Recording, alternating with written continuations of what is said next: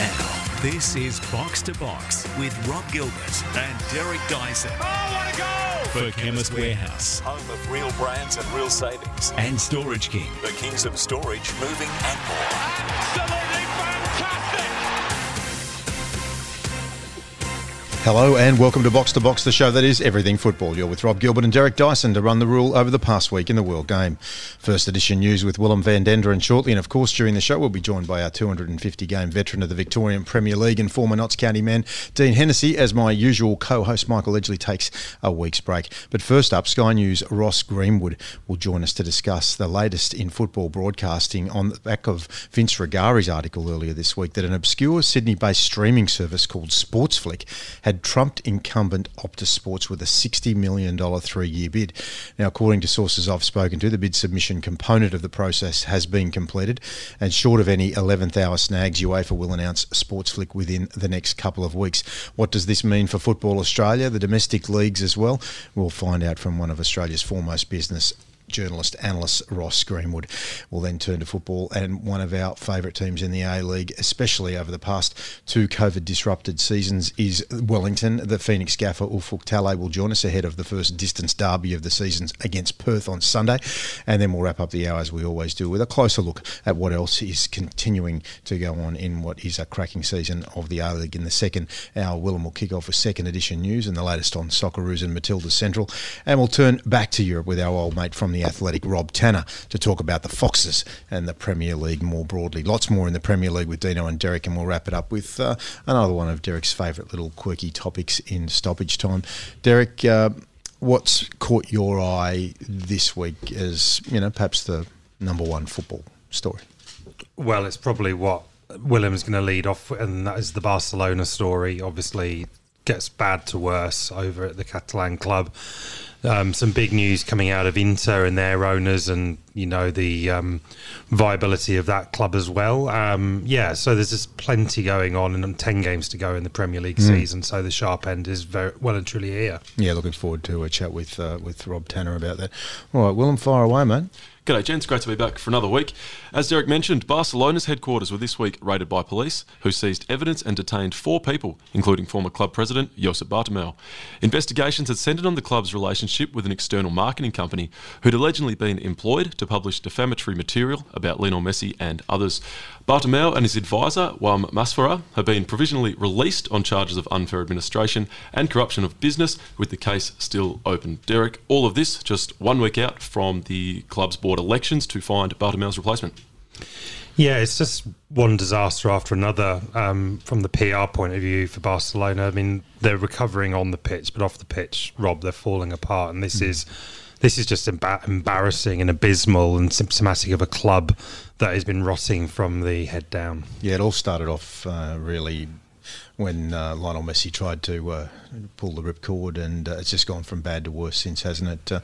Ronald Koeman thought he would have been coming into one of the great clubs of all time, but he's pretty much jumped on to the sinking ship as all of the other silver tooth or gold tooth rats are jumping off. So, yeah, it'll be interesting. I know Edge in particular was interested in this story, so even though he's probably enjoying his breakdown at Lakeside watching the Melbourne Victory women's team go around, he would love to have had a couple of opinions on this subject. Funnily enough, Rob, you mentioned Michael's at Lakeside watching Melbourne Victory. That game's actually been moved to behind closed doors at Amy Park in the last couple of hours.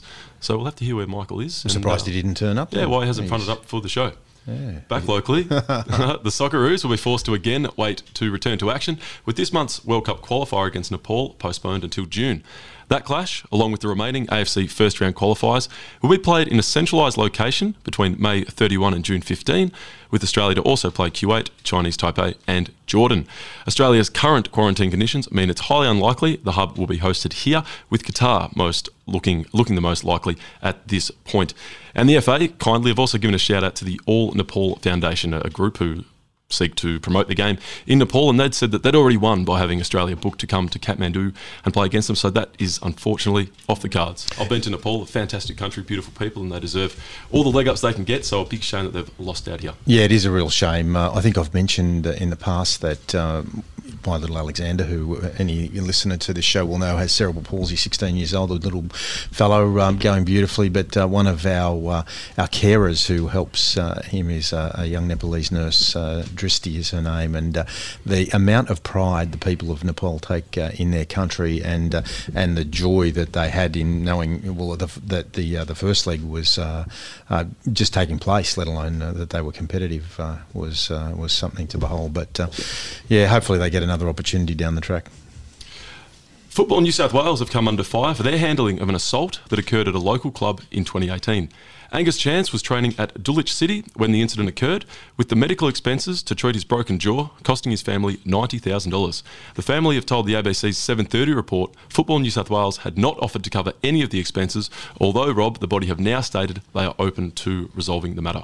Yeah, well, look, I know we had a fair crack at Football in New South Wales last week with the Heather Reid story, and I don't think they've covered themselves in glory with this one either, given that it seems that the offer came after the Four Corners story. So it's a real shame. Anyone who is interested in this story can easily just jump onto ABC iView and watch the catch-up to form their own opinion. Yeah, it's just another, well, in terms of the violence alone, let alone the restitution, an ugly side of football. Football fans and W League mainstay Rebecca Stott has revealed she's been diagnosed with stage 3 Hodgkin's lymphoma and will undergo chemotherapy in the coming months. Stott had most previously been in the UK with Brighton and Hove Albion, having before that won 3 W League championships with Melbourne City. She is a leader of the New Zealand national side. She's made 71 appearances, and we of course wish her and all her loved ones all the best for this difficult period going forward. Yeah. The Australian sports broadcasting landscape may have had a significant shake-up this week, with little-known streaming service, as mentioned off the top, Sports Flick, rumoured to have secured the rights to the UEFA Champions League. A startup from Western Sydney, Sports Flick currently hold the rights to the Women's Champions League, Austrian Bundesliga and K-League, as well as a catalogue of niche sports. Rob, what are a couple of those? The Serbian bodybuilding, the Hungarian wrestling? The Serbian rugby league was one of them. K-League they've got. So the Austrian Bundesliga you mentioned. There's some mixed martial arts in there as well.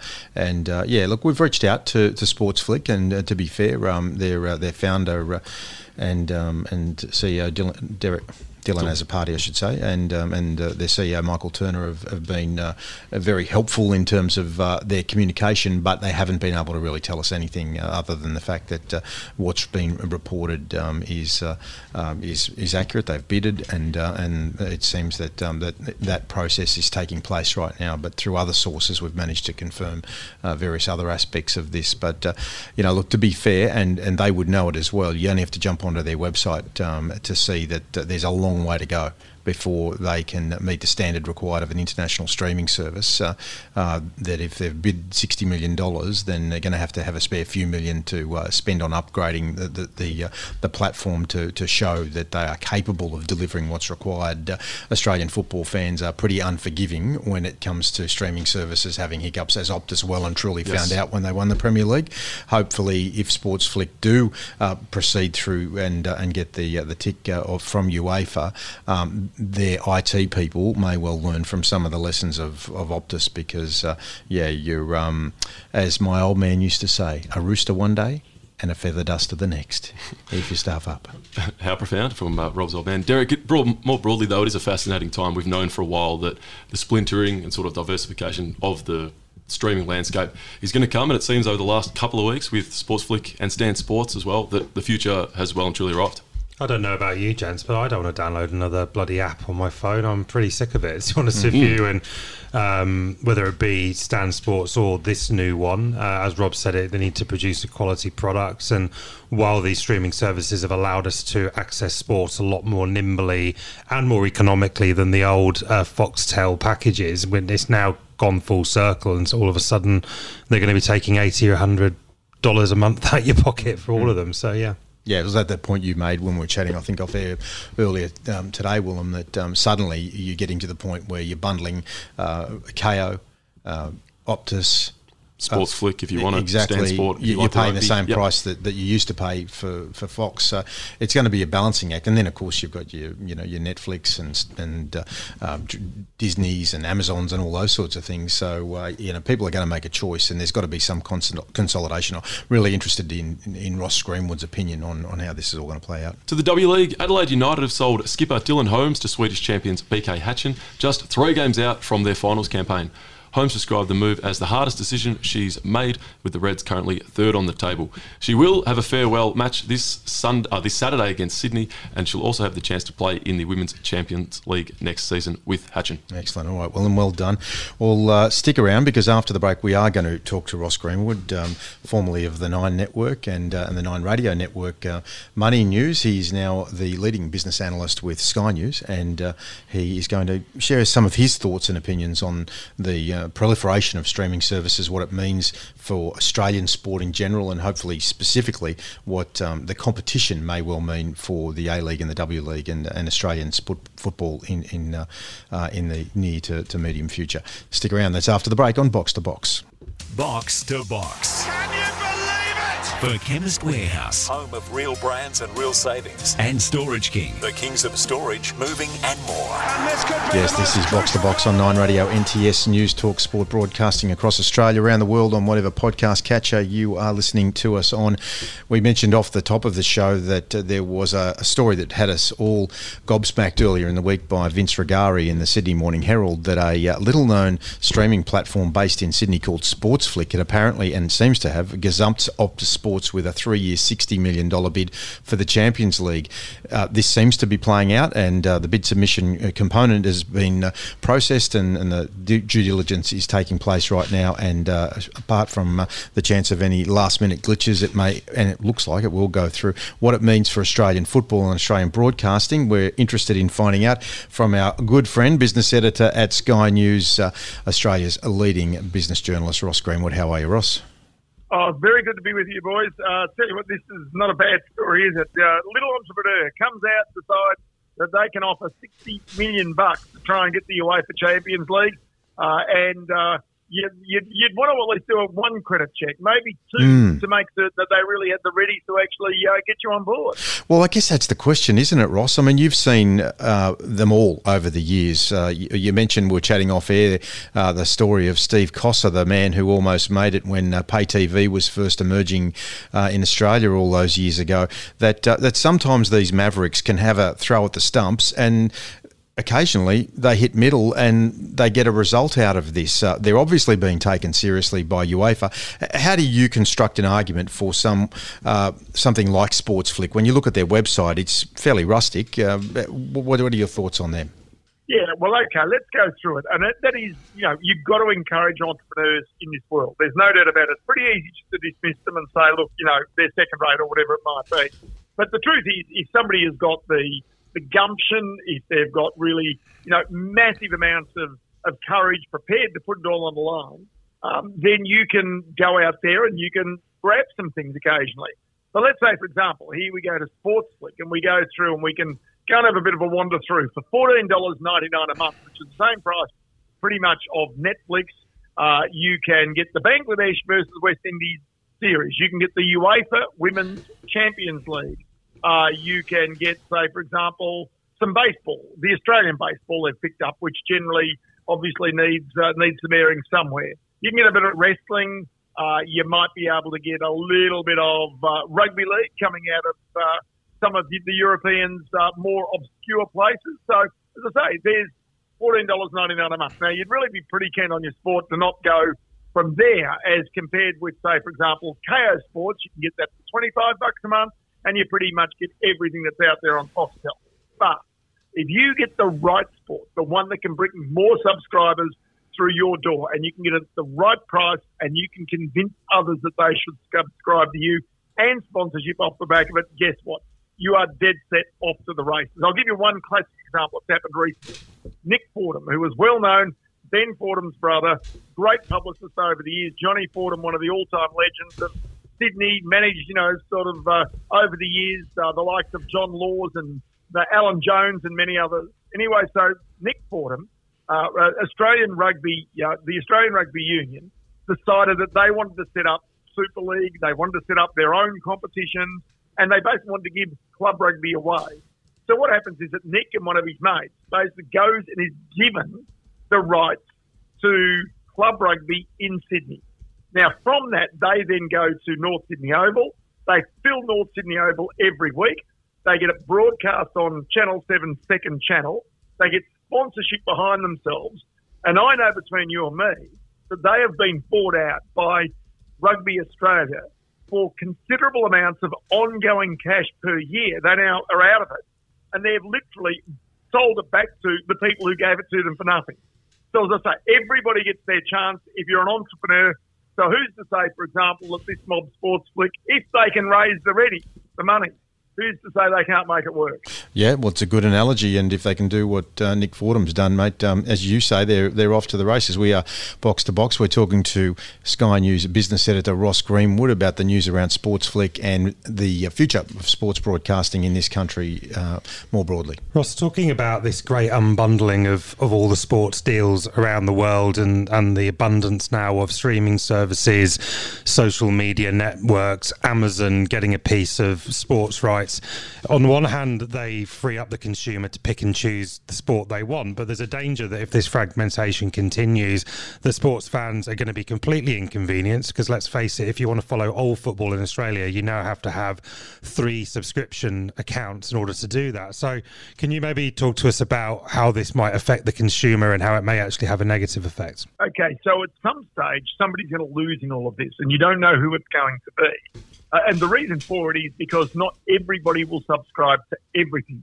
And so, say, for example, you might have a KO Sports package at $25, and you've got Netflix, and you've got maybe Amazon Prime you're paying for.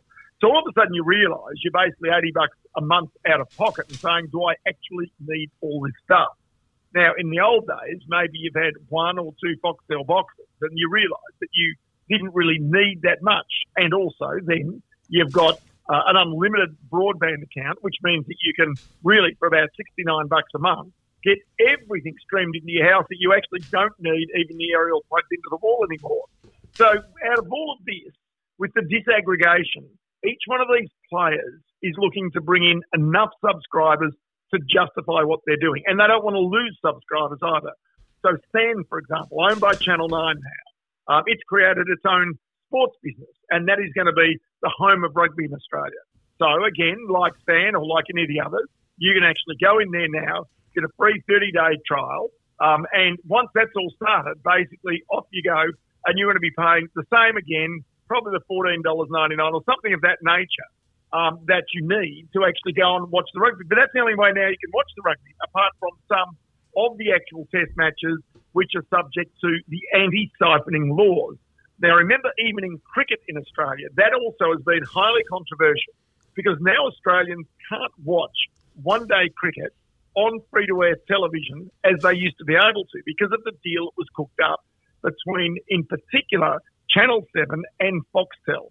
So Fox Sports, when it bought the rights alongside Channel 7, the deal was cooked between the two of them. The 7 said, we don't want to have the rights to the one-day cricket, even though it was subject to anti-siphoning, but because they passed on that one, it was given to Fox Sports. And so as a result now, if you want to actually subscribe and watch one-day cricket in Australia, played by Australia, then you need to subscribe to that Fox Sports channel.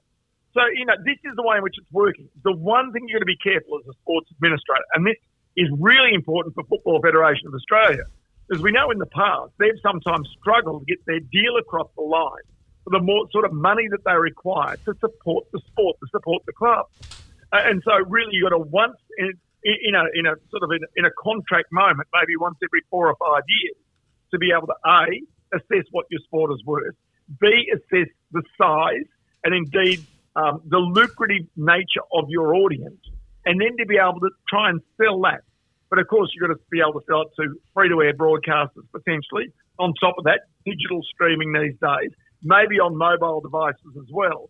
And the question is whether you go to one-stop shop to get a large amount of money from one player, or indeed that you go to a number of players and try and break it up. And as you say, you've got Amazon Prime coming in looking for it. You're potentially going to have in the future Netflix looking for sport. You've got Stan sitting there. You've got players like Dylan Azzopardi and his new business, Sports Flick. You've got Fox. You've got the free-to-air channel. So there's now, from a sports administrator's point of view, plenty of opportunities to try and find ways to make money out of your sports rights. And that's what the key behind this all is. And then, as I say, entrepreneurs like Dylan Azzopardi, who turns up with his Sports Flick, he says, if I've got the money, I'll take this on. But he is also taking a massive punt that either somebody will buy it off him for the right price, or indeed, the second thing is that he can get enough subscribers to that sport to justify that $60 million. Ross, are you surprised that UEFA have, you know, in terms of their system to allocating this, it seems they've literally just taken the highest bid, and there must be a sense from them of quality control too. The Champions League is a premium sports product, and look, I was thinking about when Adam Collins and Jeff Lemon bought the cricket rights to the away series in the UAE, but that. This is the Champions League, and there's got to be a certain standard of broadcasting, and they're prepared to take the risk on an absolute unknown quantity. Optus were a bit unknown, but at least they were a massive telecommunications company with infrastructure and cash and personnel to do it. Are you surprised UEFA's taken this risk, or shouldn't we be surprised because, you know, they're UEFA? You know, there you are. And so, you know, here's an open tender. Throw in your bid, see how it all goes. But I've got to say that, you know, look, Dylan Azzopardi started this thing, Sports Flick, when he was 25 years old. He's now 27. He was looking after his father's building business previously. I kind of sit there and go, well, really, is that the way in which you'd have the confidence to think that person is going to be there for the long term? And what happens if things go wrong? And I mean, you can see, again, go back to rugby. I've used that analogy a few times. They really, in terms of the reputation of the sport and what they have done, have really sort of like not necessarily covered themselves with glory. Another small thing here is, depending on how long this contract is, and I'm just sitting there thinking, if it's a 3-year contract, you need to somehow find 111 subscribers to this deal. Pretty simple. It's $180 a year, give or take. You can get it for $90 a year if you do it for the full year thing, or $99 a year. But let's say, for example, you do the $14.99 a month, then you need $180 a year. It's $60 million over the 3 years or so. You need 111,000 subscribers. That is a lot of subscribers who want to go and watch the UEFA League at $14.99 a month. So I'm not 100% certain where the math adds up with all of that. And I just wonder whether it's the greater fool theory. You're hoping that somebody else, the greater fool, might come up and buy the rights off you for a higher price. Maybe that's the theory behind it. Or maybe you're just trying to be a player, and maybe you're trying to actually use this as leverage to get other sports in there where you might justify the price, and indeed for other sports that you might acquire and pick up in the future. Hey, Ross, before we let you go, a quick question which I flagged off the top. But what's your opinion on how this may well benefit Football Australia, the A-League, the W-League in particular? The dance partner they've currently got right now has shown by their actions at Fox Sports that they're not particularly enthusiastic about covering the game and paying the big dollars that they used to pay. Does this change the game for Football Australia in the short to medium term, insofar as the negotiating power of College Street? 100%, there's no doubt. And it really is important for Football Federation Australia to make certain that they get some sort of competitive tension when it comes to the football rights when they come up. They've got to make certain that there are more than those two players. And remember, this deal that they've got now was cooked up because effectively Frank Lowy wasn't terribly happy with the way in which the negotiations had gone. And ultimately, it looked as though only SBS was likely to take, or in fact, only Fox Sports was going to take it. And eventually, a little bit of haggling around the side managed to get SBS alongside Fox Sports to basically have it on free-to-air and also to have it on the pay television platform. Now, you need that sort of competitive tension again, but then you've got to be able to justify the price. As I say, if you know, I'm sitting here and going, well, I'm trying to buy a builders or build a business case for the broadcasting of Australian football. Then I've got to make certain I've got enough subscribers who want that product, that make certain that the product is good enough for the people to want to tune into every week. And that's what the television broadcasters are thinking about as they go into those negotiations. They're also, to be honest, looking at their competition and looking at who else is going to pay the money that we could potentially pay.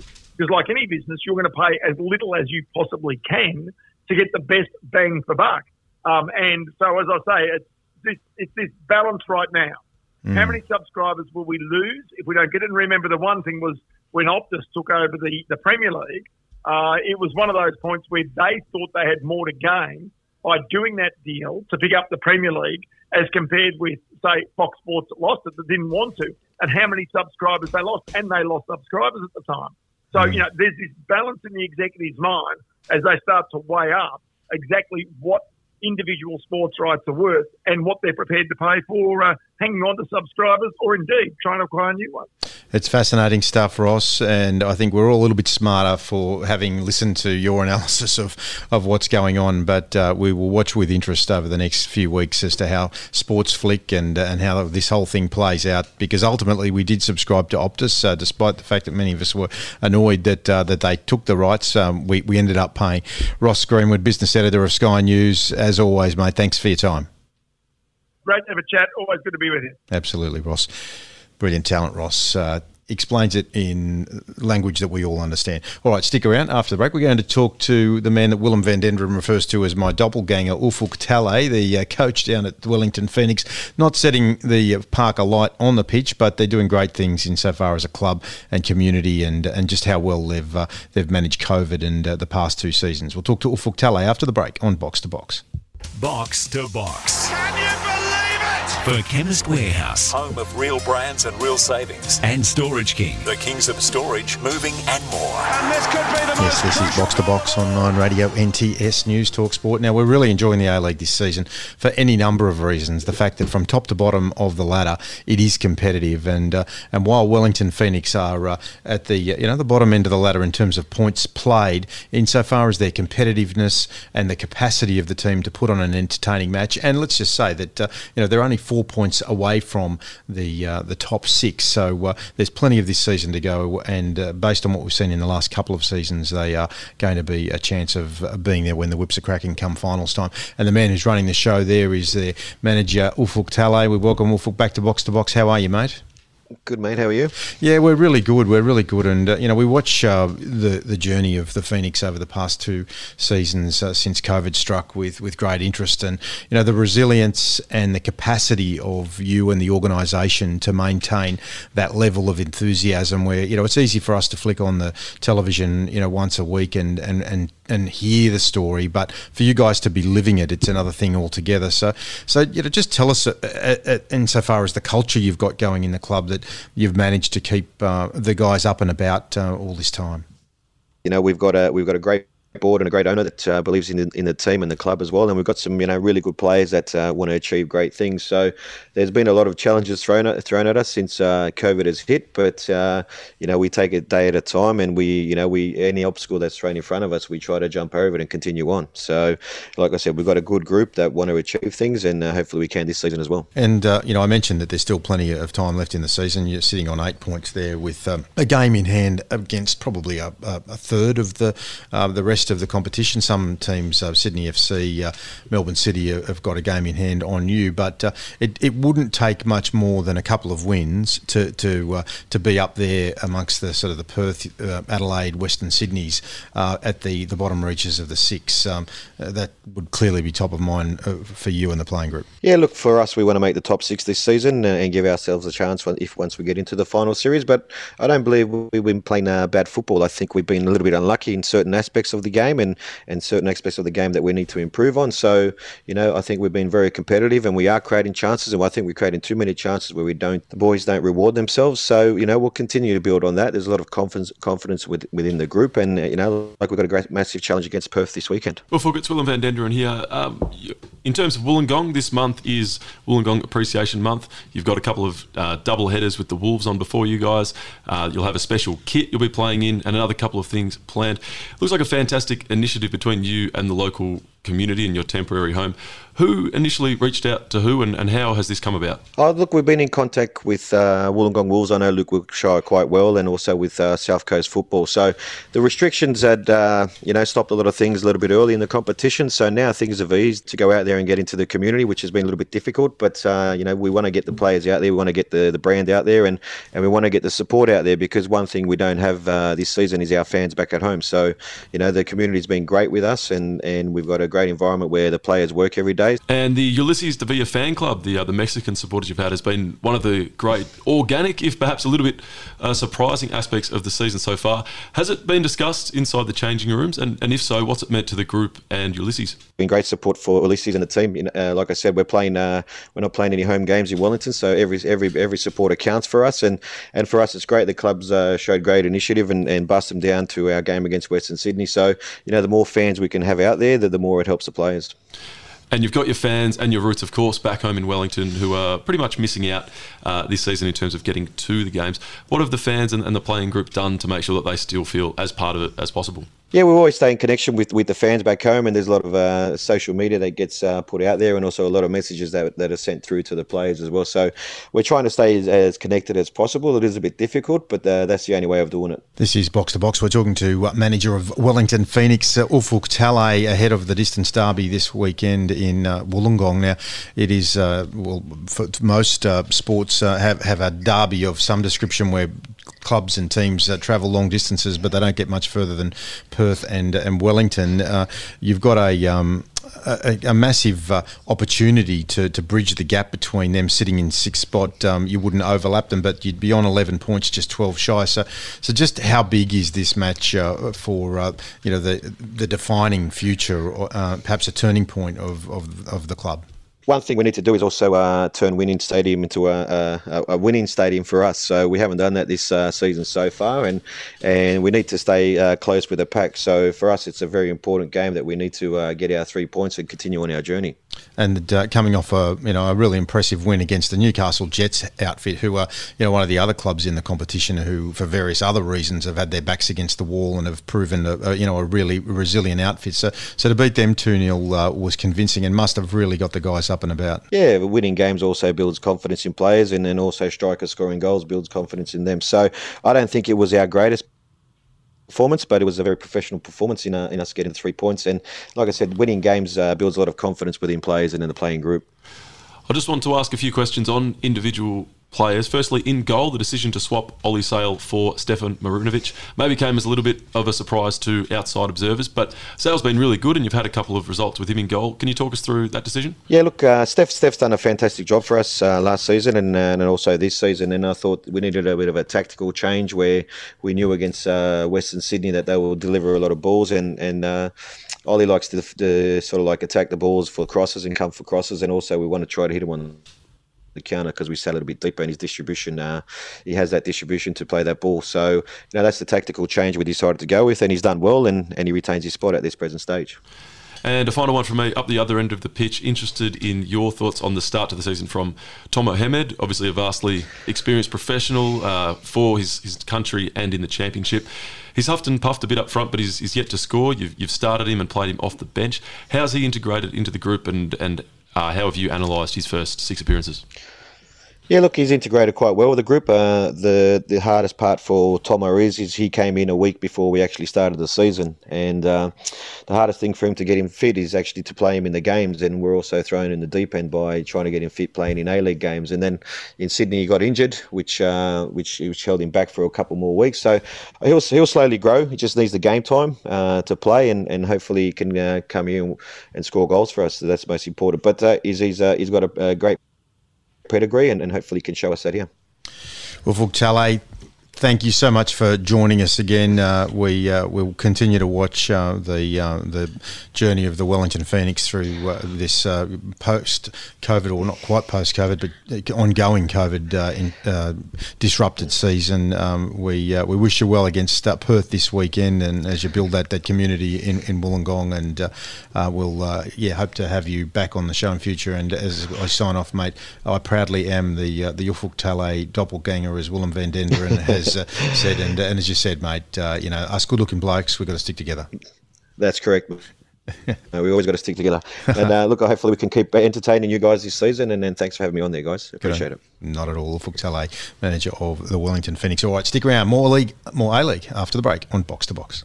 Box to Box. Can you for Chemist Warehouse, home of real brands and real savings, and Storage King, the kings of storage, moving and more. And this could be the most crucial. Yes, this is Box to Box. We talked to Ufuk Talay before the break about the Wellington Phoenix. I just got a sense that that something may just shift. That result against the Newcastle Jets might be what they needed to fire them up. And even though Perth have been good value so far, I just like Wellington as a team that is going to ascend the ladder throughout the rest of the season. We're going to talk more A-League in a moment, but before we do, we're talking Storage King.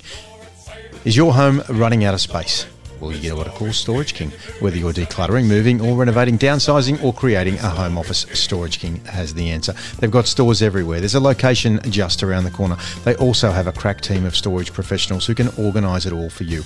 Make Storage King your first choice for storage. They are the kings of storage, moving and more. Go to storageking.com.au for your nearest store. And Derek will tell you that if you want to watch some fantastic television right now, tune in to Channel 9 at 7:30 this Saturday night for the second episode of a brilliant show that Derek and I have been involved in putting together, and Storage King are heavily involved in. If you want to find out about Storage King, watch Space Invaders on the Nine Network, a brilliant show about decluttering hosted by the great Peter Walsh, Oprah Winfrey's former declutter man. Anything you got to contribute on that day, Derek? Yeah, episode 2 is an absolute cracker, and I think because of lockdown and everything else, I think we've all looked at our homes and our space, and that's what this show is all about, and they're very heartwarming stories. Beautiful. So tune in. And Storage King are all over it. Willem, A-League, Dino's here. A-League time, and Dino is with us as well. We've got 7 games across the next 7 days for round 11 of the A-League, starting on Friday night with Adelaide against the Newcastle Jets. 4 wins and 4 losses so far for Adelaide. Dean Carl Viet hasn't managed to settle the inconsistency that's been a feature of them over the past couple of seasons, and I suppose that's what you get with a young side, but we know their best is very good, and we saw that with their 3-2 win away to Western Sydney. Craig Goodwin immediately coming back in from Saudi Arabia. He's a class player at this level, and he makes all the difference, Dino. No, he does. He's done it at that level for quite a long time. And yeah, look, I quite like the look of Adelaide. And obviously they've got a game in hand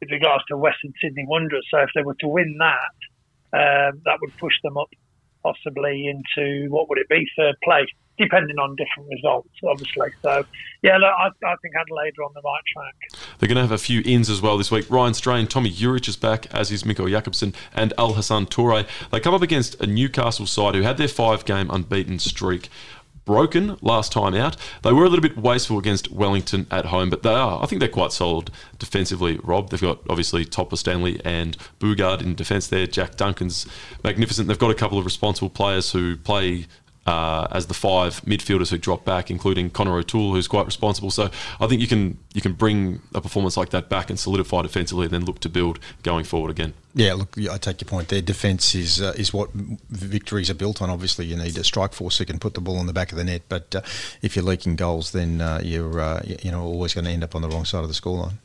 Moving on to Saturday, Brisbane Roar hosting Sydney FC at Redcliffe. Just 1 goal in their last 4 for the Roar, Dean, after they smoked Melbourne Victory 5-2, I think it was. And it was a magnificent goal, a beautiful team goal, harking back to the Roarcelona days under Postecoglou, scored by a man you have the connection with, of course, Jack Hingett. They are still 3rd, so it's not all doom and gloom. They're 3rd. They've got 14 points. They do have a couple of striking options as well now in the squad. Golgol Mabratu, who didn't score last week, and we're still waiting to see Kudo, the Japanese import. Where do you think the Roar are at for now? And well, I'm just on Jack, obviously, I'm pretty close to Jack, and I think he closed his eyes and headed for the top corner, and he'll be really pleased with that. But look, I still think they've got a bit of work to do. I still think there's a little bit more that they can actually achieve on the park, and again, if you look at the table, which we always do, it's a game in hand, and they go level with Macarthur, and all of a sudden you're in that top 3, and I think definitely they're going to finish in the top 6. They're playing Sydney, who are 9th. They haven't plumbed those depths in a long, long time with 11 points. They were pretty wasteful against MacArthur, and they did have Paulo Retro send off for a red card. But despite that, I don't think it took them out of the game by any stretch, Dino, because they still managed to open up MacArthur right through the middle. I think no concerning general play, but they're just a bit wasteful at the moment, particularly Costa Barbarouses and Patrick Wood as well, Mr. Cubble. They're just not having that consistency of finishing from Adam Lafondra. They're yet to cover for him.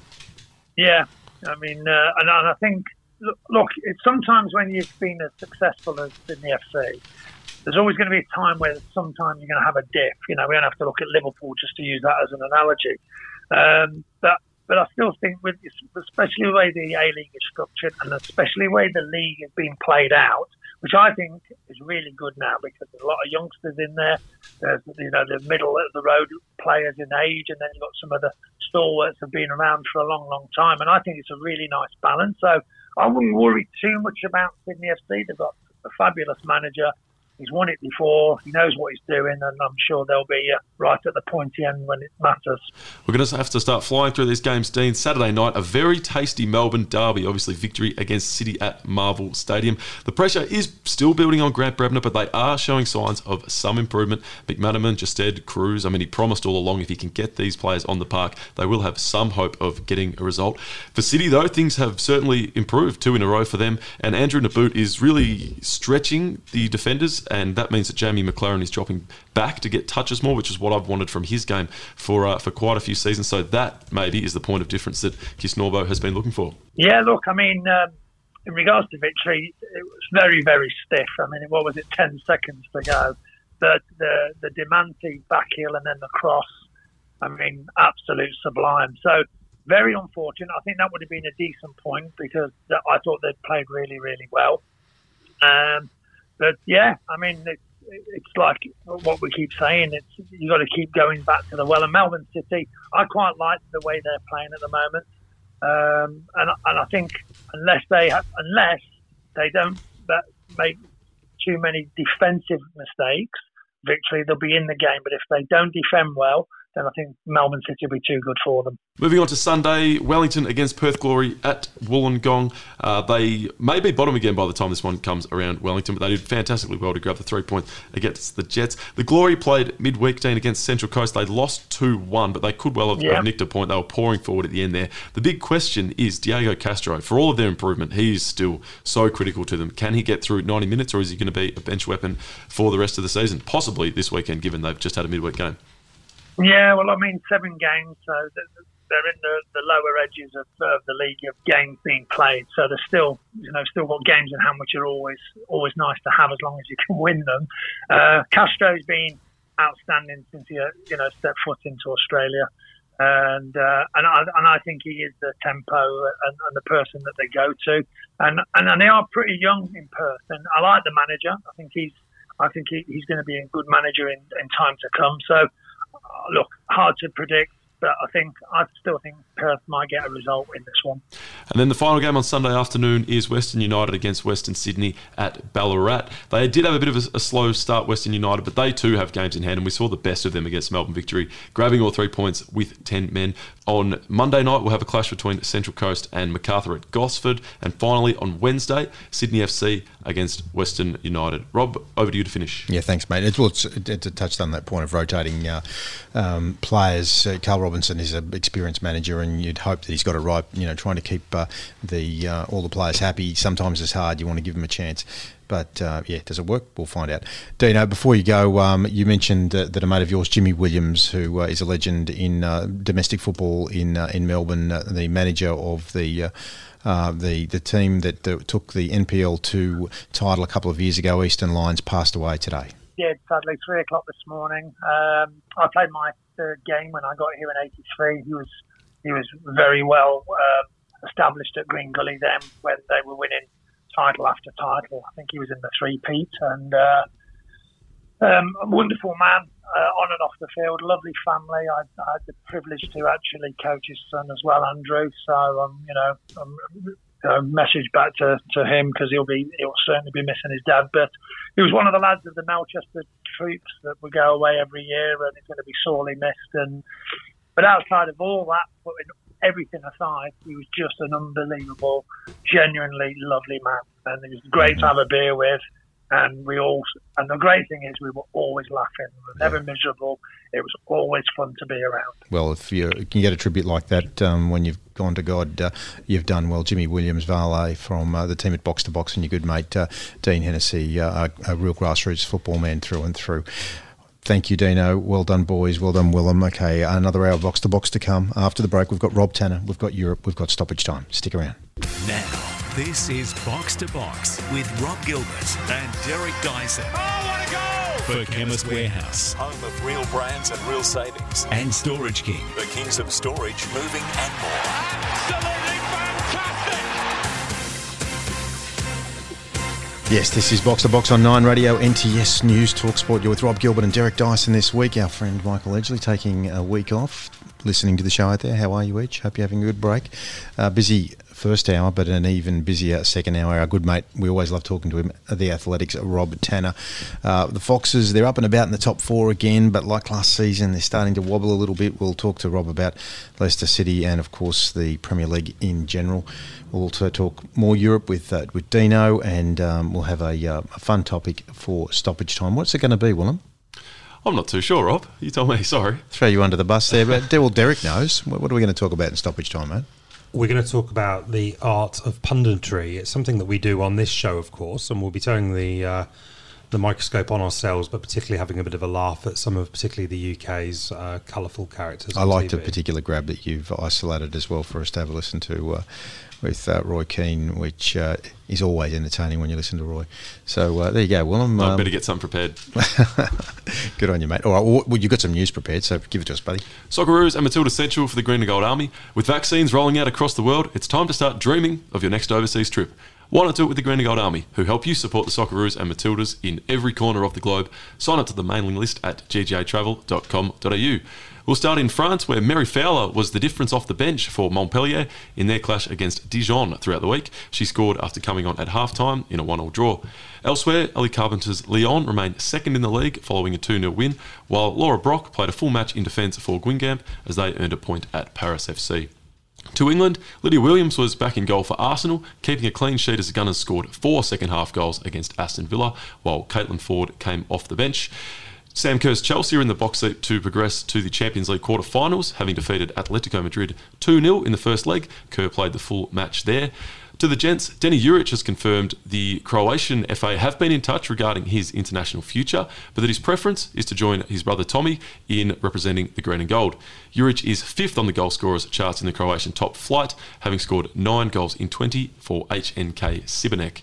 To Asia, Mitch Langerak made the best possible start to the new J-League campaign with Nagoya. They had a 2-1 win, but at Yokohama, Ange Postecoglou was steaming, as only Ange can, as they went down to Kawasaki on the opening day. In the K-League, former A-League defenders Alex Grant and Harrison Delbridge made their debuts in the same match for Pohang and Incheon respectively. And to England, Caleb Watts made another late cameo off the bench for Southampton. They went down to Everton. Unfortunate for Caleb, Rob, because before this month's match against Nepal was postponed, Graham Arnold had said that he was very keen to get Watts into the senior side as soon as possible. So exciting things on the horizon. Like all Socceroos, he's just going to have to wait a little bit longer. Yeah, we're only 2 Australian representatives in the top flight right now. So Caleb, the spotlight's on him, and unfortunately his mob, they've sort of fallen off a bit of a cliff since we put the spotlight on them earlier in the season with Tom Smithies. So... look, fortunately for them, they probably gathered enough points, and they'll probably stumble home towards the back end of the season. But our old mate Ralph Hasenhüttl, the Alpine Klopp, has got to be finding some solution soon, because he's had those 2-9-0 whitewashes. Somehow, I don't think he'd survive a third. Yeah, well, it's quite amazing that he survived too, old Ralph. Let's move to China. Jiangsu FC have become the latest Chinese club to fold, just 3 months after celebrating their maiden Chinese Super League title. Jiangsu, who had been funded by retail giant Suning, had been hit hard by their lack of matchday revenue, while Suning themselves have cut back on non-retail services following COVID-19. Derek, in 2019, this is the club that came within a whisker of landing Gareth Bale. They've now become the 16th club across 3 Chinese tiers to fold within the last year. Xi Jinping 10 years ago basically urged the country to get behind the game. Those with wealth did. The bubble, though, has now burst, and when you've got so many football clubs tied in with sort of retail and economic interests, I guess they're just a reflection on the state of the economy, which is not good for football. Yes, and there's going to be long-tail implications for European giants Inter Milan, because, of course, they're also owned by the same company, and if you think that this company can't cash flow a modest Chinese Super League club, then how on earth are they going to run a club with the bank balance of Inter Milan? Now, the club have said that they will get the support of the owners, but it'll be interesting to see whether they'll be going up for sale. And, you know, Rob, you know your Serie A back to front. This comes at a time where Inter Milan are actually top of the league, actually doing quite well on the pitch, but could be falling apart off the pitch. Yeah, well, Inter Milan, they're one of the great football clubs of the world, let alone of the Serie A. And to think that they're tied in with an organisation that is struggling as much as this crowd is perilous. However, there's always another billionaire to rescue a brand of that ilk, so I would have thought that regardless of what ends up happening, there's more likelihood of Inter surviving than the crowd who own them. Yes, I think so. Not so rosy, though, for Jiangsu. They had that much debt that even with an asking price of 1 cent, they have not been able to draw up any interest so far. Liverpool and the wider football world are mourning the passing of Ian St John, who was past aged 82. St John was signed by Bill Shankly from Motherwell in 61 for a then club record fee, with his defining moment coming 4 years later as he scored the winning goal in the 1965 FA Cup final, Liverpool's first success in the competition. Second half of extra time, and Ian St John, number 9, writes the second and last chapter of the Liverpool story. He scores the winner. All up, the Scots scored 118 goals in 425 games for the club and later enjoyed a 7-year run on television as co-host of The Saint and Greavesy alongside Jimmy Greaves. Yeah, I was going to mention Saint and Greavesy, and we will talk to Dino about Ian, because I'm sure he has memories of him as a player, but certainly I remember him as a broadcaster, and he's a very jovial fellow and a great fool for the great Jimmy Greaves. So, Vail to that man.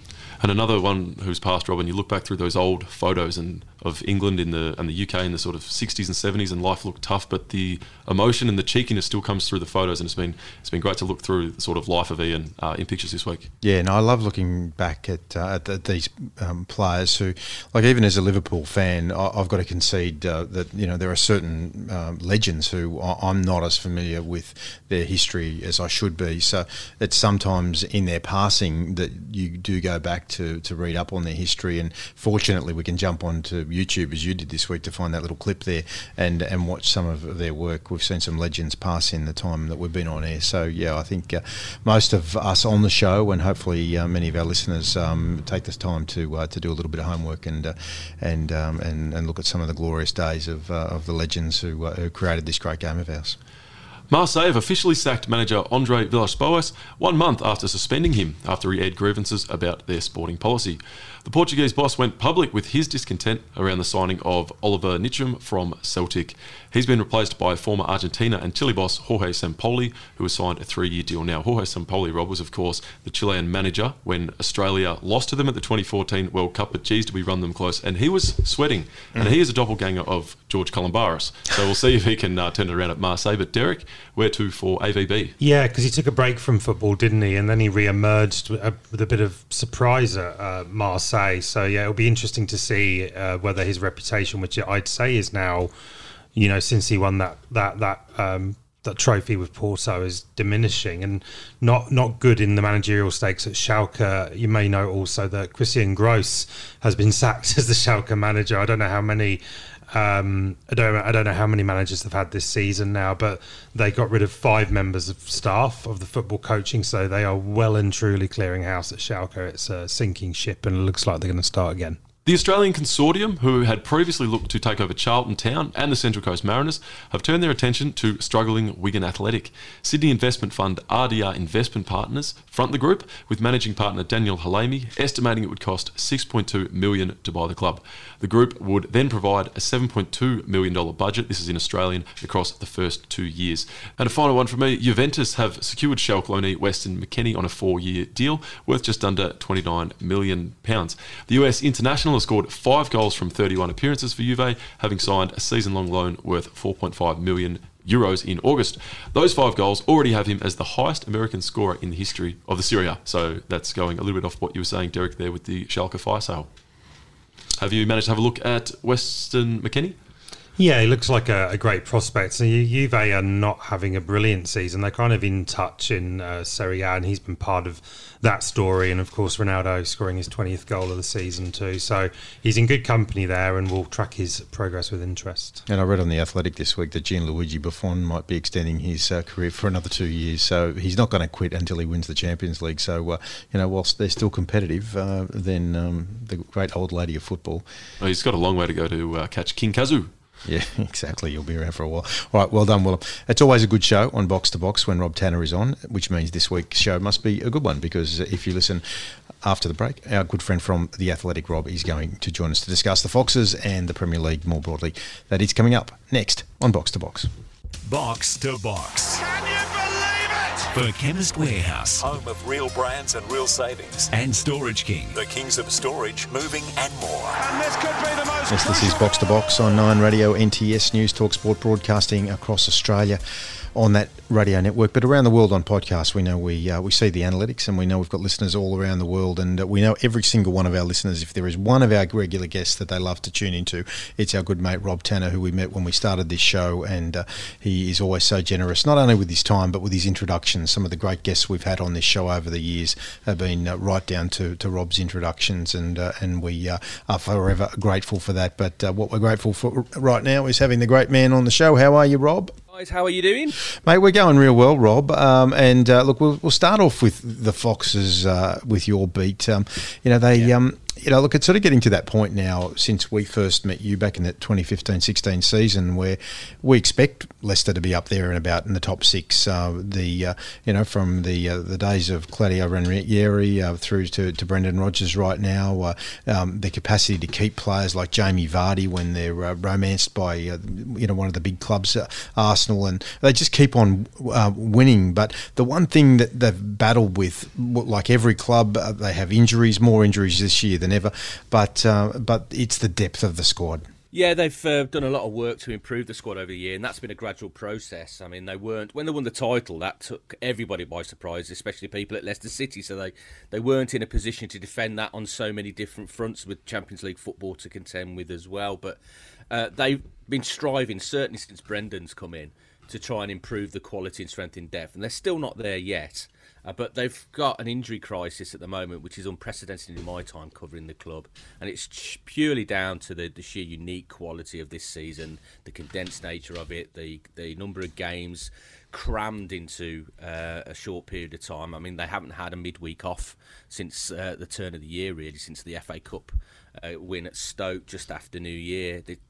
It's been bang, bang, bang, game after game, Europe as well as the FA Cup and the Premier League, and they're just coming towards the end of that now, but it's come at a cost. It's taken its toll. They've got a third of the squad out injured at the moment, various degrees of injury as well, how long they're going to be out. So they're really having to nurse themselves through now, and it was really important to get a point at Burnley, because having gone out of the Europa League at Slavia Prague, then losing at home to Arsenal in the manner they did, not so much the result but the manner they looked out on their feet.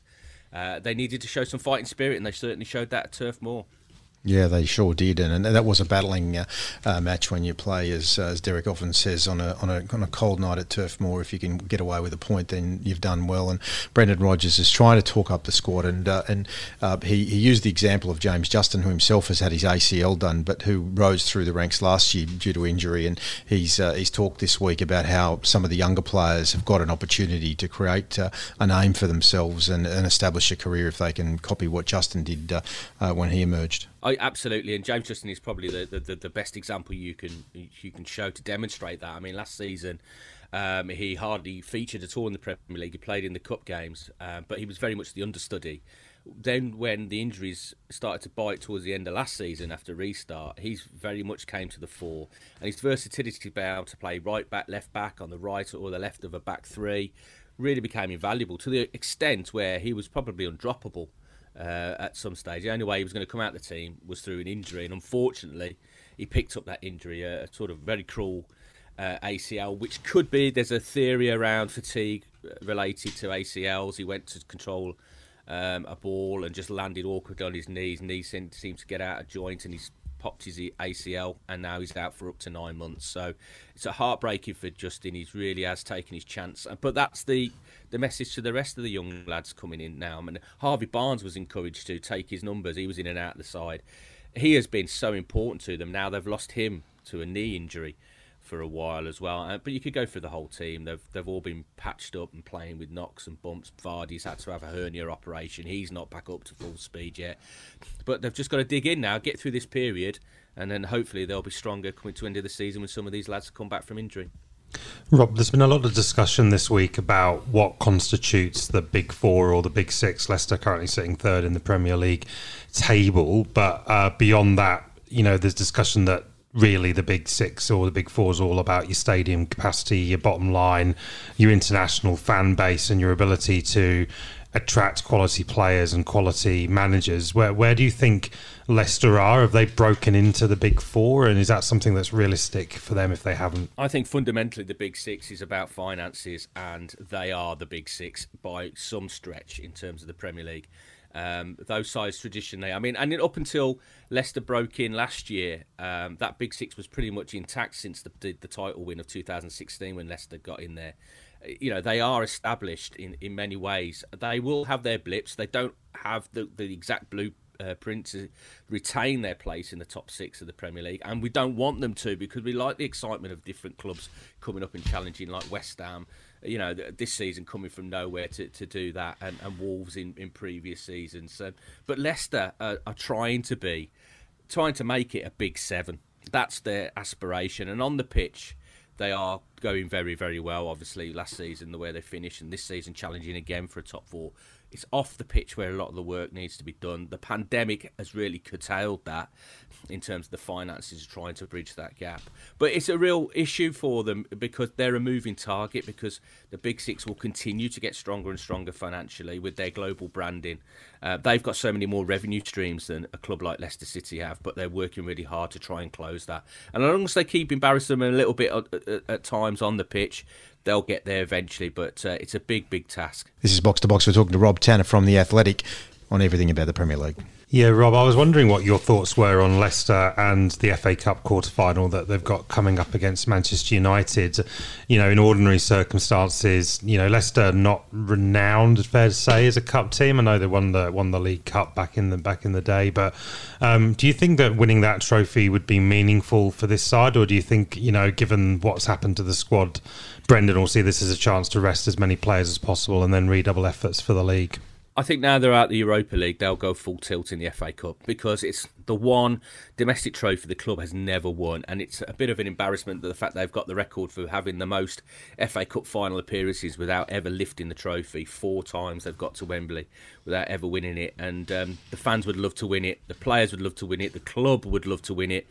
Brendan's gone very strong in the Cups, and they've done quite well to get to quarterfinals. Now it's an opportunity to go that one step further. I mean, the semi-final of the League Cup defeat to Villa last season really was the catalyst for the inconsistent form that led to the real collapse of their campaign.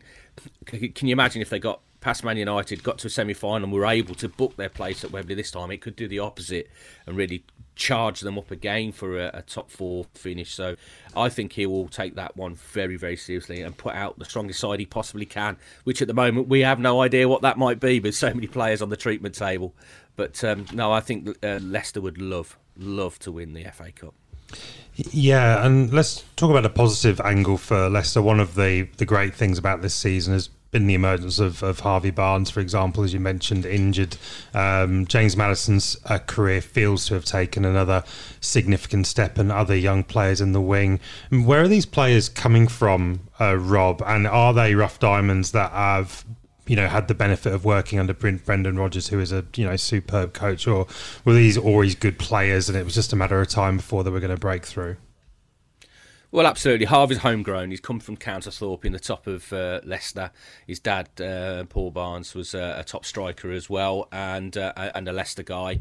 So he's come through the ranks at Leicester, and they've looked after him all the way from, I think he was 8 years old when they first took him in the academy.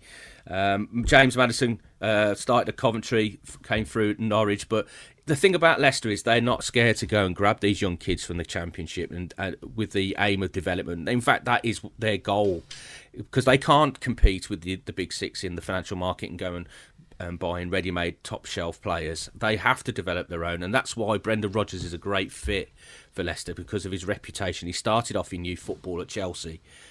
He has an ability to develop and get the best out of young players. He's certainly done that with Harvey Barnes. He's certainly done that with Madison. If you look at their stats this season, I mean, they've got goals and assists in them. He was urging them to increase their figures to ease the burden on Jamie Vardy, and they have responded. It's unfortunate now that they're both missing as well, especially when Jamie's struggling a little bit, because they did ease the burden on him. But they'll continue to do that. I mean, there's so many young lads that have been featuring in the squad in the last few weeks because of necessity. I mean, young Sidney Tavares came off the bench to make his Premier League debut at Burnley. He's the cousin of Nani, who used to play for Man United, but he's lived in England most of his life and come through the academy at Leicester. So, you know, he's another one that they're looking at now that might eventually make the breakthrough. And there's Vontae Daly-Campbell. There's quite a few of these youngsters now who are getting an opportunity, but it's up to them to take it.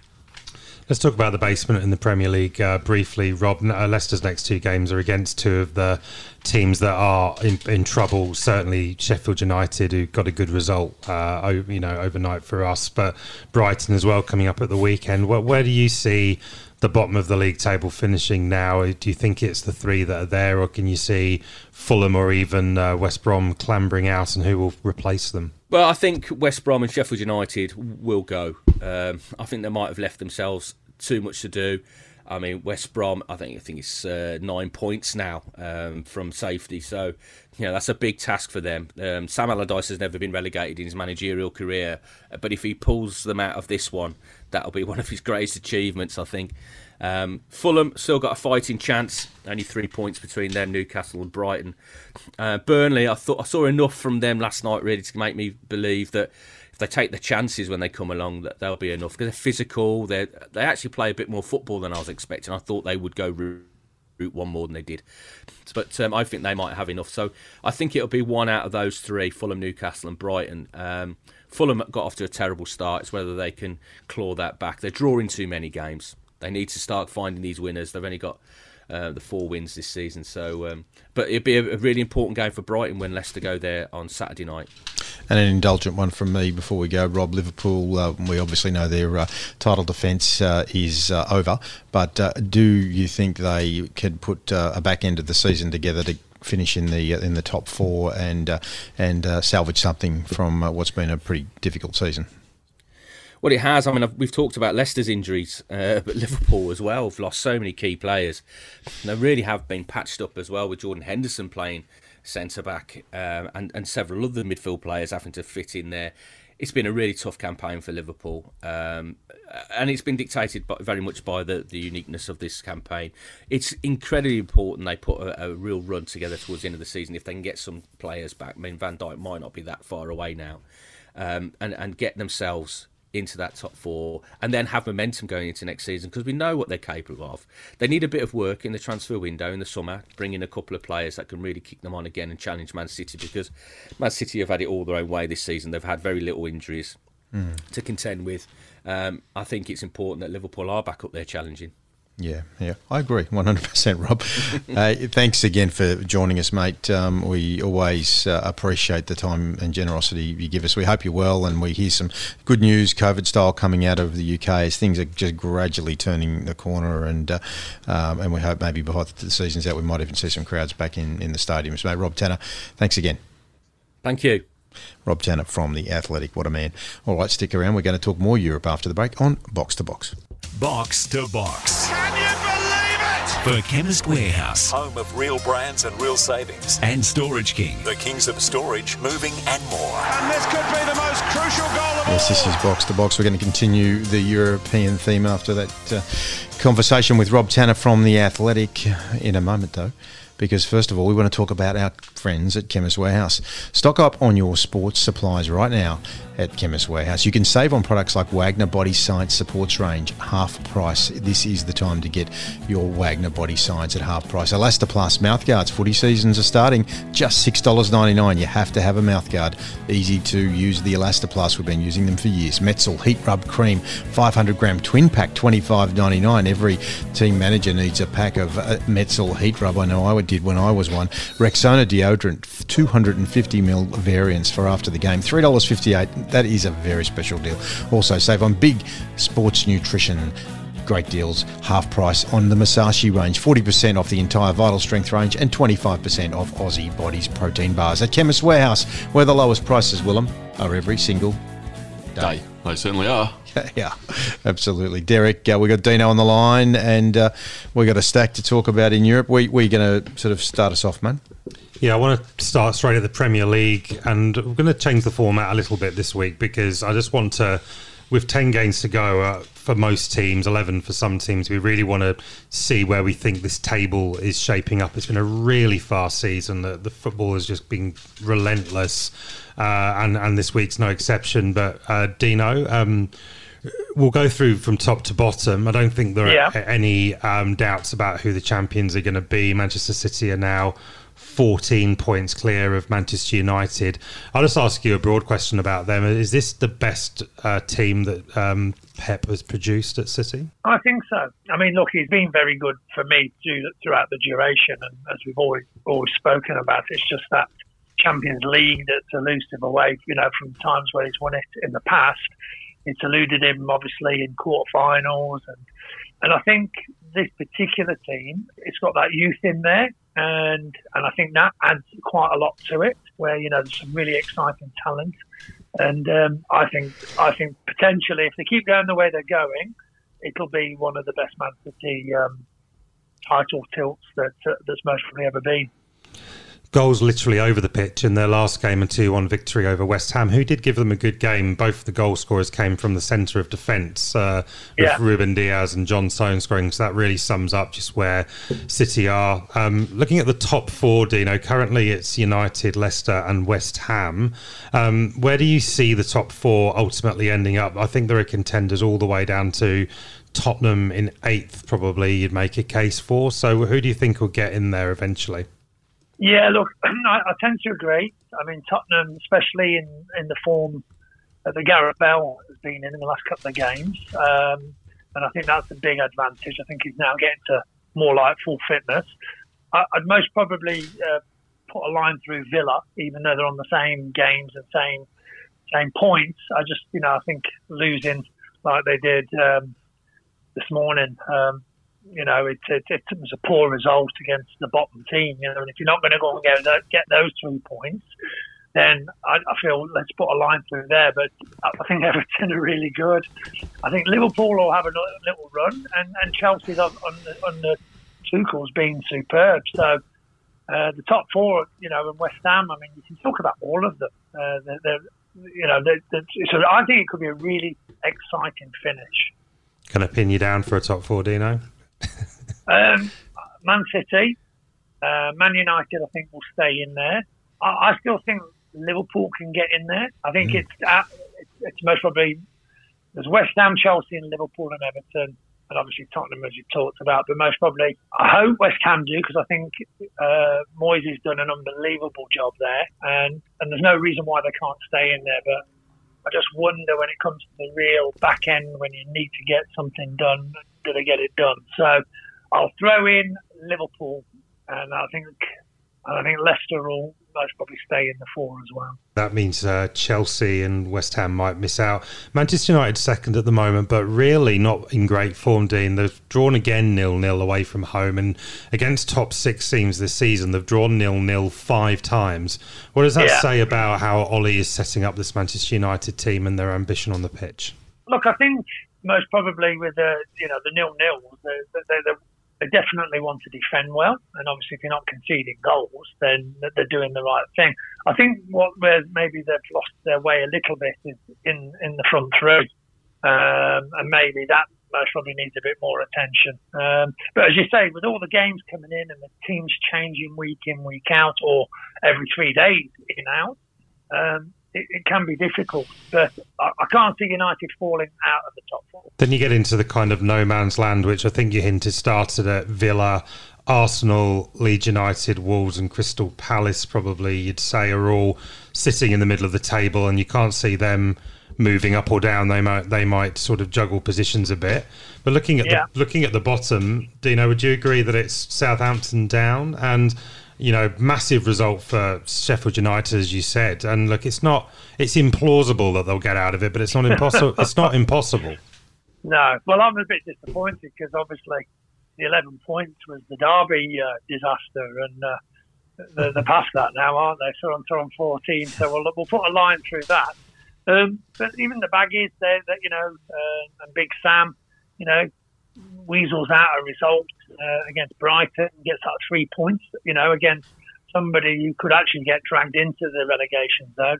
The worrying one, most probably, that really jumps out is Newcastle. We're still not sure where they sit. I mean, I know they drew with Wolves earlier in the week, but yeah, look, I think, you know, and I've heard there's been a little bit of a bust-up at Newcastle as well with one of the players, and so it's not all going well at Newcastle United. So they could be the one that might just drop in. That I've got a feeling Fulham could still get out of this. Yeah, Fulham playing some good football on Scott Parker, and I think if they're going to go down, they're going to go down with a bit of dignity and pride, and probably to be able to bounce back at the first attempt. West Bromwich Albion, I'm just not sure. You know, Sam has ground out a result, to be fair to him, in the last game, but I don't think those results are coming in the bunches that he would like, and I just don't think it's not going to be enough for them. And Sheffield United clearly down, but you'd look at Newcastle and Brighton. Burnley, I think, will get out of it. I think they've got enough. Burnley are all right. Yeah, they'll be. He's good with them. They've had a little run, but they're quite solid, I think. Games coming up this weekend, of course, they're all going to make a big difference, but the big one that stands out is Manchester City and Manchester United. Will City make it 22 wins in a row? Liverpool have Fulham. That'll have some interesting connotations to the league as well, Dino. So, you know, Chelsea Everton also stands out. That's a big one in terms of not just top four, but top six and European qualification. Yeah, reflecting on a few people that have passed this week, we've already talked about Ian St John, Dino, but I welcome your views on him. Not someone I watched a bit too before my time, although I do remember him on Saint and Greavesy. Yeah, very much my era. You know, I would tune in all the time to that, and they were just an unbelievable couple that, you know, there's some footage that's been I've watched in a particular game where they've actually done each other really badly, like a bad tackle. Like now it would be a straight red, and they've done each other in the corner. But you know, all that, you know, in those days that was a given, and you didn't generally react. You know, there's plenty of scraps in those days, as we all know. But off the pitch, they were brilliant together, and the show was really exciting. And what I will do for you as a little surprise, I'll send something to you where they do a little sketch, and I won't give you any secrets to it, but it's a really funny sketch. It's one of my favourites, and I think you'd really enjoy it. Well, we might get that out on the socials this week. So if you're listening, keep an eye on the Box to Box social accounts, and we'll get it up there when you send it through, Dino. I will do, but you'll like it. It's very, very funny. Of course, someone else that passes, Glenn Roeder as well, Dean, another football man, like obviously a proper football man, but a very different kind of character to Ian St John. He was a very kind of stoic figure, a cultured player on the pitch, and achieved some success off the pitch as manager of West Ham, taking them to 7th, but has suffered for a while with illness, and he's another great man gone from the game. Well, it is. It's a weekly occurrence now, and you know, I remember Glenn Roeder, the player and the manager, so I have a lot of respect for him. I thought he was a really decent player. He's very well organised, knew the game, played the game properly, and as a manager, you know, he had certain success without maybe getting the big trophies, but you know, it was a week in, week out manager that was relatively successful, you know, on getting good finishes for teams he was managing. Talking of trophies, there's a team north of the border who's got more than one hand on the Scottish Premier League title now, and that's Rangers. They've got 4 points to gain now to take the title back to Ibrox for the first time in a decade, even with Steven Gerrard getting sent off in their game against Livingston. So we'll keep an eye on that, and we need to get a Scottish player on the show, or a Scottish pundit on the show, gentlemen, to talk. Well, I think that what that was as well, that was to do with the penalty that wasn't given. And I've just seen his interview after the game, and he wasn't happy, and he said, look, I don't mind if one of you get it wrong, but all three of you getting it wrong, it was a blatant penalty and it could have made a big difference. So he, even though they're miles ahead, he ain't letting up, let me tell you. Thanks very much, Dino. We've covered a lot of ground in a short amount of time, as usual, and I'll go back to you, Rob, with a story I'm annoyed about, which is Arsenal and Tottenham are playing in the Europa League in the last 16, and we've just been told that we're playing away now, and Tottenham will play at home for that round, and then we meet each other in the North London derby that weekend. So we've got a trip to wherever the hell we're going, and then we've got to come back and play Tottenham in the North London derby. Is this going to be like one of those away games where you both have to travel to Prague or something like that? No, they're playing at Spurs and we're going away, and we were drawn at home first, so I don't know what they did, but we've been stuffed up there. No, I genuinely do not feel sorry for you there, Derek. Anyway, mate, well done, Dino. Thank you. Stick around, boys. We've got stoppage time. One of the conversations we have from time to time about our favourite commentators, pundits, experts, etc., as well as the ones that we dislike listening to as well. This is all a matter of opinion. We will find out each individual opinion after the break in stoppage time on Box to Box. Box to Box. For Chemist Warehouse, home of real brands and real savings, and Storage King, the kings of storage, moving and more. And this could be the most. This is Box to Box on 9 Radio, NTS News, TalkSport. We have, well, the fourth official's given us 8 minutes left for stoppage time. This is a conversation that came up during the week because there are some commentators who just grind your gears. Some people love certain individuals, but others just cannot stand them. There's a particular individual who commentates on the Premier League who Derek and I have long thought jumped the shark. His name's Peter Drury. Talk about colour and unnecessary exaggeration of situations. He wrote the book on it. You agree with that, Derek, don't you? Oh, yeah, he manages to ruin every game, and sometimes when I hear his voice come up on the mini-match, I just skip to the next game and just, I don't really want to see this. I'd rather watch Russian highlights on YouTube. But the reason I brought this up is because two pundits in the UK had a great tête-à-tête on Sky Sports, and I believe we've got a little clip of it. I think the back four isn't good enough. But I tell you what, Reguilón is as good a left back as there is in the country. Yeah. So I think you've got that one wrong. I think he's a class player. That's why Real Madrid let him go. Not got any confidence. Why do you think Real Madrid let him go? You're saying he's not. Does that matter? Oh, because Real Madrid let him go. That doesn't make him a good player. Yeah, but how much let him go for? How much let him go for? It sounds as if they paid 60-70 million. They might be able to buy him back actually. So you're saying Reguilón's not a good player now, boy. He's a fantastic left back. Doherty's playing for Wolves, who were the last year have done well and they're expecting to compete. They sell him to Spurs for 15 million, Doherty. Does anyone really think Doherty's going to make Spurs a top four team? No, Doherty, really? Yeah, Roy Keane's still the scariest man in football punditry. But I think what he was calling out there, gents, was actually what he was perceiving to be lazy punditry from Jamie Redknapp. He was kind of just going through the motion, saying that Spurs were a good team because they had international footballers in the team. And the point that Roy Keane, which I actually think was a good one, was that just because you're an international doesn't actually mean that you're a top European footballer. But listening to that, I thought Jamie Redknapp did fire back with some reasonable comments. I mean, Toby Alderweireld, he plays for Belgium, the number one team in the world, so he used him as an example amongst several others, but Jamie did fire up.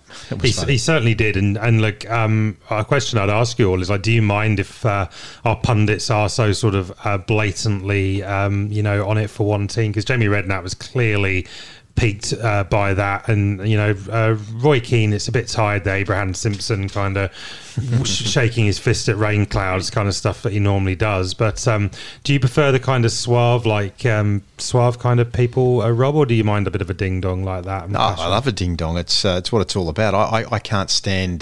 but TV commentators tend to do it more so than radio. That's why I think I generally like listening to radio commentators. They seem to be a bit more raw and a bit more real. In most sports around the world, the TV commentators seem to feel like they're being a part of the show as opposed to commentating on it. Dino, you've watched and listened to plenty of football over the years. Is there anyone who sort of stands out as your favourite stroke least favourite? Well, I think it's more like with commentators, because obviously, you know, grew up with Barry Davis, John Motson, Gerald Sinstat, who used to do the Manchester areas, and they were like pundits on their own, you know, because they didn't really have an assistant next to them, so they were like making the call of the actual commentary, but also like pulling people apart, you know, oh, that was not good, and this wasn't good.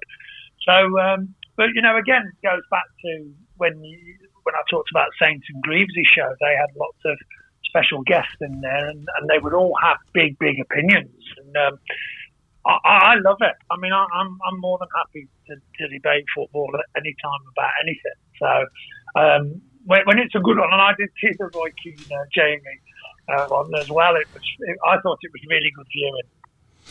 Yeah, it was certainly good television, that's for sure. With them locking horns. Willem, any thoughts here? Domestic examples or people that you like to listen to? Yeah, well, I think Simon Hill's probably the gold standard as a commentator. And I think in terms of special comments here in the A-League, he gets a bit of a bum rap at times, Rob, but I think Andy Harper's fantastic. He puts in a little bit of, sometimes a bit of poetry or just a slightly quirky or bizarre take, but sometimes people seem to think that takes away from the product. I don't think there's any point in bringing sort of a richer take on just outside football to a match. I actually don't mind Roy Keane. I think he's just perennially frustrated by today's footballers, and he's not pulled his head out of his own era. Yeah, he's forever sort of disgruntled, so it's no surprise to see him blow his top at certain occasions, Dean. Yeah, look, he hasn't changed, Roy. Yeah. He won't change, that's the thing. And like, to be fair to him, his standards have always been high at everything they've done. And, you know, even like the one for Del Boy, you know, when it was the Stoush and the tunnel down at Highbury. I mean, you know, that was great viewing. Yeah, I was there for that, and I mean, obviously Keane set the standards as the United captain, and there's no doubt that he was part of that brilliant era, because he didn't let anyone that he thought was slipping the standards. We wouldn't tolerate that at all. No. I know you guys are big Talk Sport. I'm more on the BBC camp, and two guys that they have on the BBC frequently on their talkback is Robbie Savage and Chris Sutton. And again, two characters that are incredibly divisive, particularly Robbie Savage. He was divisive on the pitch as well as off it, but absolutely brilliant value for money, because when the callers ring in, they just absolutely walk into these traps that these guys are setting, and they know exactly what they're doing. And actually, Robbie Savage has turned me around a little bit. I'm like, okay, I get you. You're actually a really good broadcaster now, and stepping off the pitch to broadcasting is not as simple as it looks. Well, I've been listening to a lot more of the BBC Sport in recent times, mainly because they've seemed to have dropped the geo block. I hope no one over there's listening to it, because you can listen to a lot more of the BBC Sport now on their BBC Sounds app. So you know, I flick between the two, and I agree with you there. But no discussion on commentary or pundits is complete without talking about Martin Tyler, who is the voice of this show. And we've had on as a guest on a couple of occasions. If there was ever a man